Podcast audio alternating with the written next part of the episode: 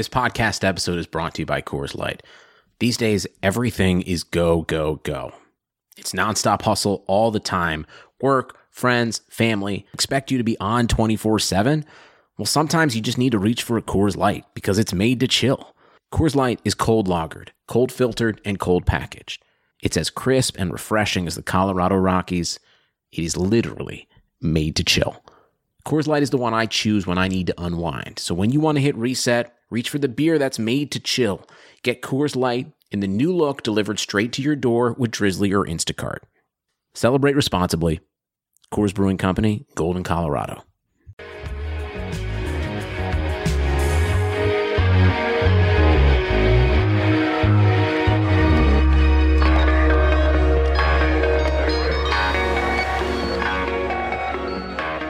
Hello, everyone, and welcome to Clipping Karlsson, where we bring you the best of the last week in the Keeping Karlsson network. I'm your host, Julien Paquette, and let's get to it. Is there a worse feeling in fantasy hockey than having a guy on your roster you think will be a fixture, a for sure player you can hold until the end of the season, and then noticing that he isn't producing as much as he should for quite some time now? Well, the hosts of the Keeping Karlsson Network have gone through a few of these guys this week who, are been, who have been making uh, their managers mad lately. Uh, let's start with John Gibson from the Anaheim Ducks, who had a great start of the season, but then his numbers uh, kind of fell off a cliff. Okay, now let's go to Anaheim. Five injuries here, and a couple of them are defensive, right? Hampus Lindholm is out. Josh Manson has been out for a long time, and I wonder if that's part of the reason why John Gibson has continued to make his fantasy managers want to drop him. Maybe they would have wished that he would have gone day to day at some point so they could have put him in their IR. Looks like Elon got his wish uh, because uh, the Anaheim Ducks have put uh, John Gibson on, on their injured reserve on Thursday. But let's hear what Elon and Brian had to say about his actual play. Should you even wait this uh, the end of this injury?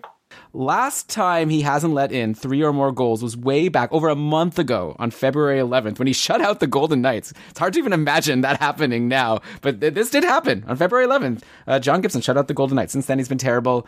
Uh, I mean, we've talked a lot about goalies recently, so I don't know how much there is to say, except like if I had him, I wouldn't anymore. I would drop him. And Brian, I see you just recently did the same. Yeah, I finally dropped Gibson to stream in Alex Nedeljkovic's start today, which went very well for me against Detroit. So I'm very happy with that. I, find like I feel liberated finally letting go of Gibson. I mean, Elon, you can call him a snoozer, and he was legit on my roster because I was I was literally snoozing through Gibson's game on Friday night and I didn't wake up in time to make a move. That's the only reason Gibson even lasted till the end of Saturday on my Kerfuffle roster. I guess if anyone who's still holding Gibson and is looking for hope, First off, stop looking for hope. Like there, there is. Yeah, just say that, we're can, done. you can let him go. Uh, Brian, you mentioned that like people might be snoozing on Gibson. I feel like he's more than snoozing. It's like uh, we need a term for when you're snoozing on an uncomfortable bed with no lumbar support, and then you wake up the next morning, you've got like a sore neck and like a crick in your back. Like that's what you're doing if you still have John Gibson. That is lineup. what happened to me. I fell asleep yeah. on the couch. And how was your neck the next day? It was awful. Conor Garland is another one of these guys who have the his uh, fantasy owners worried. As a Garland owner myself, I gotta say, uh, I really welcome this segment from the from short shifts where Ben and Lewis talked about uh, well, what's happening with this guy and should we expect more going forward? Conor Garland was somebody that a lot of people very early on were were like, no, this looks very sustainable but a lot of that was based on this massive uptick of shots. Now he's kind of back down to his career average of two and a half. And lately, he's not really playing a ton of minutes either. I mean, 18, 19 minutes is good in his last two games, but he's been down in the 15 and 16 minute range over the last four or five games. And then tonight, we see him demoted down to line three with Derek Brassard and Drake Caggiula. You know, he's still getting top power play. It's not like I think Conor Garland is bad now, but I definitely don't think he's the must hold in like 12 team leagues that I kind of thought he was when I thought that he was maybe a lock to get up to the 70, 75 point range. He's looking a bit more like a 60 to 65 point guy, the way he's being used and the way he's shooting the last couple weeks. The thing that has me worried is the shooting and also Kessel's emergence as a more reliable scorer, at least, you know, in, in the last little while for Arizona. And I think maybe that is taking some of the focus away from making uh, Garland kind of that trigger man when he's out there. Uh, the demotion obviously is not great. He played almost 20 minutes in his last game on Wednesday, so maybe we have to adjust our expectations for Garland the rest of the season. Uh, it looks like we might have to uh, be patient a little bit more uh, to see if he can regain his his mojo back. Next up, we have Kevin Fiala. The hopes were high for Fiala after the, his amazing end of the season last year. Elon and Brian took a deep dive on the Minnesota Wild winger. What do you think about this guy? He's gone cold. He's been hot. He's not on the best line. Like he's been playing on the third line according to line combos. Maybe you're gonna, you know, say that no, that's not the third line because Parise is on that line. But like in general, I'm curious to know what your thoughts are on Kevin Fiala at this point, who's been a lot more inconsistent than I would have liked. But I'm happy with his production today. I'd say it's not the third line because Kevin freaking Fiala is on that line and, and Zach Parise too. But uh, I'm so excited. Like sometimes things just work out and just mwah, I couldn't love his stat line today anymore. Time on ice, back up to over 17 minutes. That powerless Minnesota power play, guess what? Kevin Fiala scored a goal, power play goal with it. And then how he only had three assists, guess what? Kevin Fiala added another assist today. So he checked all three boxes that I pointed out as saying these are all gonna fix. They're all gonna redeem themselves. And so if maybe you can try and go to the Kevin Fiala owner and like be like wink wink nudge nudge want to sell high and maybe they'll be like oh finally Kevin Fiala did something I can unload him now for some kind of value you're winning that deal I mean, yeah, I like it. I have Fiala in one of my leagues. Like we should point out, that was the second power play that Fiala scored from. Right, he only played a minute and twenty five on the power play. The top unit played a lot more, over four minutes for Zuccarello, Bjugstad, Kaprizov, Suter, and Spurgeon. And Fiala was on the second unit. Yeah, they scored a power play goal, which is nice, but it's not exactly like he's got the primo deploymento so far. He's also playing at even strength with Greenway and Ryan Hartman currently. I guess is his main center. So still in a great situation. Uh, I guess yeah, I like him. He's clearly very talented, and I'd love to see more stat lines like today. But on the other hand, like you could say that after a game like today, that's a good time to actually sell high and finally rid yourself of this concerning deployment. Which I like. I agree with you that he's good, but I don't love a second power play guy So- that I could trade for someone really good. so I would be the one approaching you saying don't you want to get rid of your Kevin Fiala and you'd be like oh yes please I guess we'll see do you want to make a bet on this at all Let's make a trade. Who who would you offer me? Let's say for real, like in your league, you don't have Fiala in Kerfuffle. Okay. Who are you offering me? uh Sean Monahan Okay, I think I would do that. okay Monahan also just had a big game. There it is. So Sean Monahan for uh, versus Kevin Fiala from March fifteenth onwards. Points per game moving forward. I'll take. Uh, yeah, I'll take Monahan over Fiala for that. Okay. Regular points, not Regu- couple points. Okay, regular point pace from March fifteenth onwards. Done. other disappointing news for fantasy owners this week, where Shayne Gostisbehere, who showed a sign of life uh, after a disastrous season, he gained back the top power play in Philadelphia. But then he was healthy scratch on Wednesday against the Rangers. The Flyers lost nine to nothing, and Alain Vigneault still healthy scratch changed Gossesbear for their next game the day after that. So on Thursday's short shifts, Lewis and Elon gave their thoughts on what you should do with the ghosts going forward. Uh, he's been kind of on on the outs lately for his defensive performance, despite the fact that he was on a nice little run of offense with five goals and seven points in his last eleven. Uh, so you know, even even that total demolition of the defense couldn't get Ghost Bear back into the lineup here. Um, but is it time to get worried about Ghost Bear? I'll I have my opinion, but I'm curious what you think. Is this guy a drop or a hold? Man, it's really tough, right? Like at this point, dep- if you're in the type of league where you can wait until the starting lineup announcements before making your decision, then I'd wait and see what happens for Philly's next game if Gostisbehere gets in or not.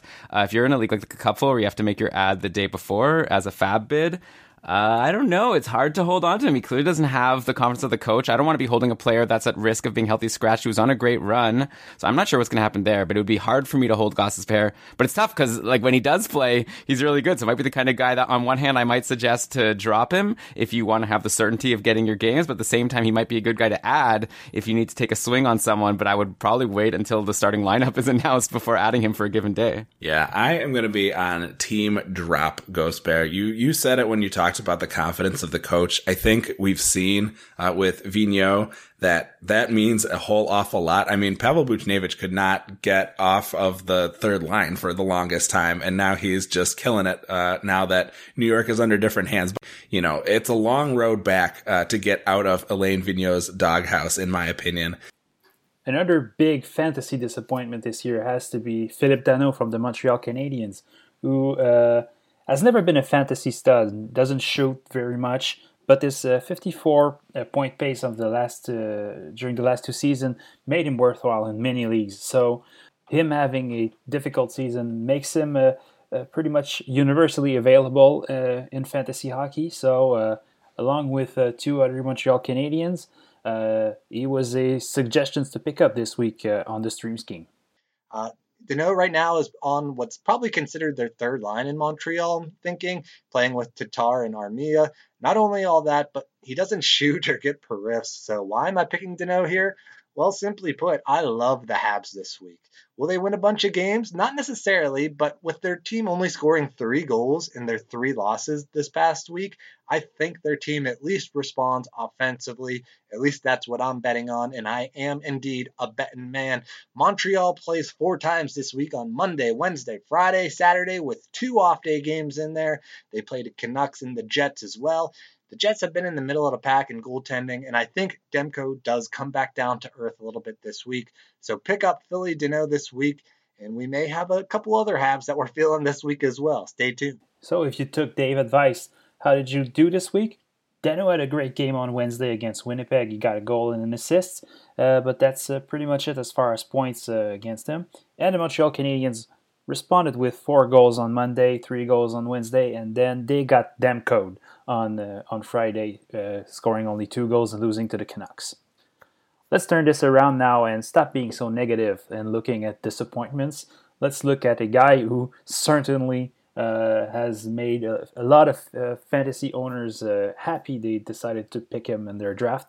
Uh, Ondrej Palat from the Tampa Bay Lightning, who's been lights out so far this year are we at a point where at least for the rest of this season until like you know things change the lines change or something which i don't think are going to happen this season are we at a point where we have to just assume that this ondrej palat point per game is for real and he's going to continue it rest of the way so you, uh, so Palat is doing about the same at five on five as he always had. Like he's not doing anything different than he's done for the last several years. But you are right that I am about to say that everything Palat is adding to his point totals is coming on the power play. Palat has 15 power play points in 26 games. If you do uh, some quick back of the napkin math here, that puts him on a pace for 47 power play points in 82 games, which is wild. I mean, Palat has already tied his career high 15 power play points, which he racked up in three times as many games back in 2016 17. Of course, he's playing on the top unit,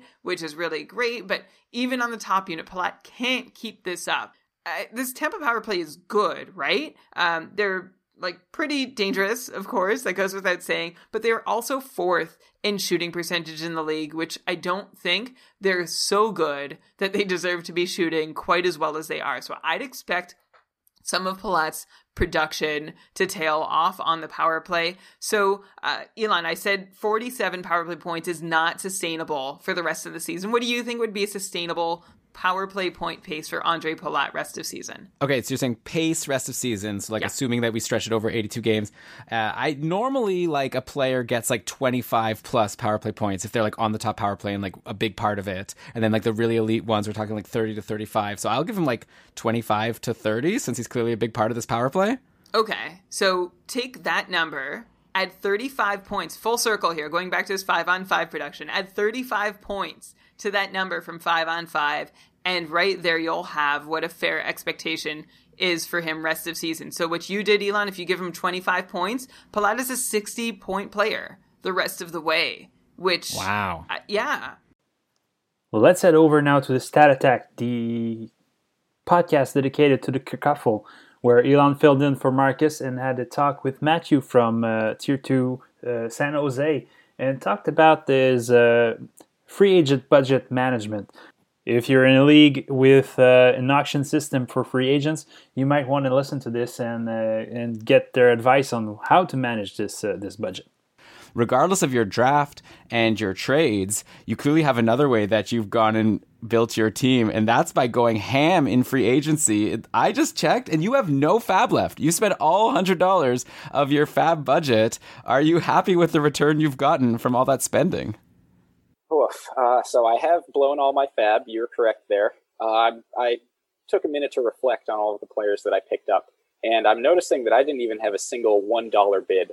Uh, it just and I am relieved that I have no more fab left because I can't tell you how many times I've picked up my phone in the middle of the night and said, "No, no, no, one more dollar, one more dollar right, on this person." Yeah.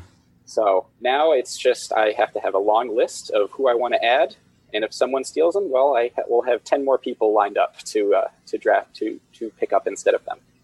Yeah, I think honestly that might be an underrated strategy. Like there is a lot of stress that goes into trying to figure out how much to bid on a player. And at the end of the day, just because you thought that you wanted, I don't know, Joel Armia more than Adam Boqvist or whatever, might turn out that you're happy that you didn't get Armia and you got Boqvist instead. I'm just looking at players on your team who you've picked up recently. So yeah, I definitely agree that maybe it's just nice not have to worry about it and you can just set your priority order. In the end, you'll get a player and these are waiver wire players. So there's obviously some exceptions, like a crazy good player gets dropped or like there's a goalie injury and all of a sudden everyone's rushing to grab Antti Raanta or whatever. But overall, like who do you even have left uh, who you've been? Like, did you at least like, yeah, we're saying it's nice not have to worry about Fab anymore by being at zero. But in the meantime, do you have any gems, prizes on your roster to uh, feel rewarded for spending it all?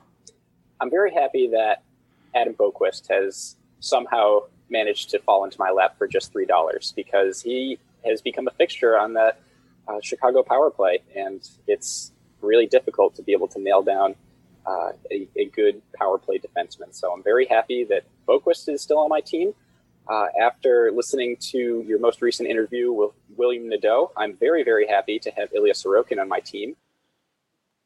If you're not a patron of Keeping Karlsson, uh, you might be missing on a few things. There's a Discord chat group where you can get advice uh, basically 24 7 from other a great fantasy manager. Uh, but there's also the patron cast where, where uh, every month Brian and Elon uh, answer all the questions from from the patrons.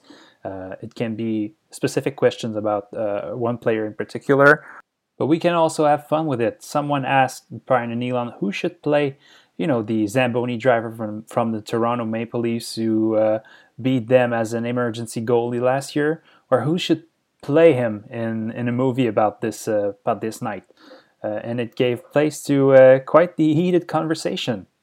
Uh, can I drop something on you, Brian? This is not a bold prediction. This is a hot take, and I think that this will make people mad at me.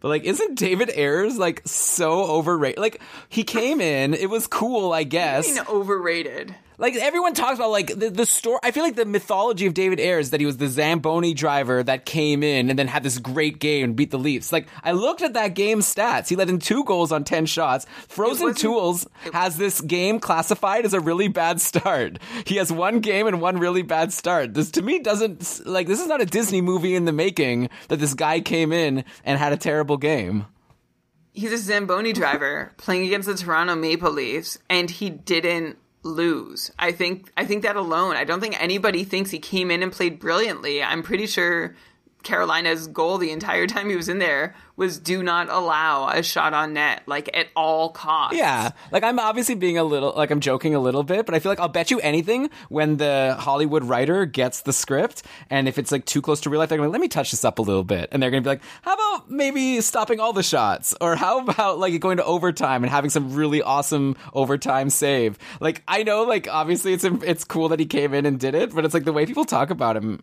and that they're going to make a whole movie about it. I feel like you need to have a cooler story than a really bad start according to Frozen Tools. All right, so that's it for this week on Clipping Karlsson. Hope you liked it. And, and I invite you, as always, to listen to all the shows on the Keeping Karlsson Network, the Keeping Karlsson main show on, on Sundays, Stream Scheme also on Sunday, uh, short shifts two times a week, and the Stat Attack uh, podcasts dedicated to the Kerfuffle uh, every Monday.